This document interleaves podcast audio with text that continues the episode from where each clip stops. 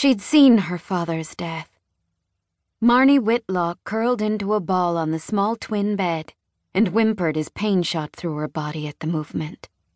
The brutal heat of the day had carried into night, and there was no air conditioning in the small two bedroom house she'd lived in her entire life. The old wooden window in her room was swollen with age, but she'd managed to raise it a few precious inches earlier that day.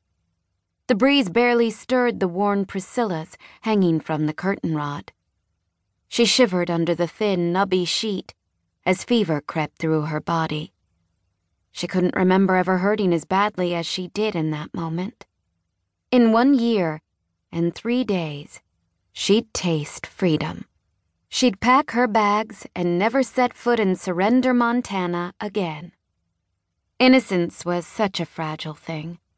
She hadn't been innocent since the age of four, since the first time he'd taken the tanned leather belt he wore like a religion around his waist and beat her bloody. Her mother had stood by helpless, wringing her hands and wondering if her turn was coming. But she never interfered or tried to protect her daughter from the vicious arcs of the belt. Even at four years old, Marnie knew she'd done wrong.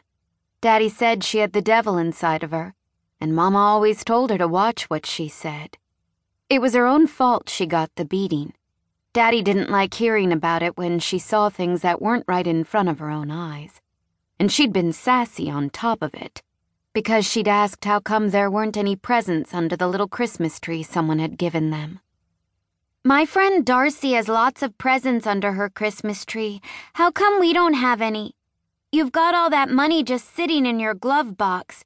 You're supposed to provide. Mrs. Beasley said it's a man's duty to provide for his family, and Mama had to put back all those groceries when we were at the store yesterday because she didn't have enough money. Marnie! Her mama whispered, appalled. She looked back and forth between her child and her husband.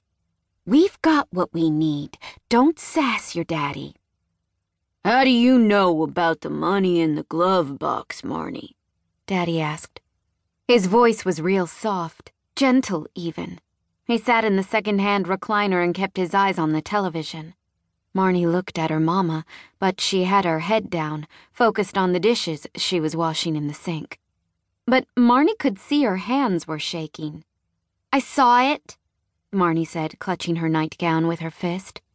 You went outside and saw it in my truck? She hesitated in answering, and he turned his head to look at her frigid blue eyes the color of a lake in winter. You were snooping through my truck? He asked a different way. I just saw it, she said softly, her heart thudding in her chest. Like in a dream. Her daddy was scary, but when he looked at her like that, he was the scariest.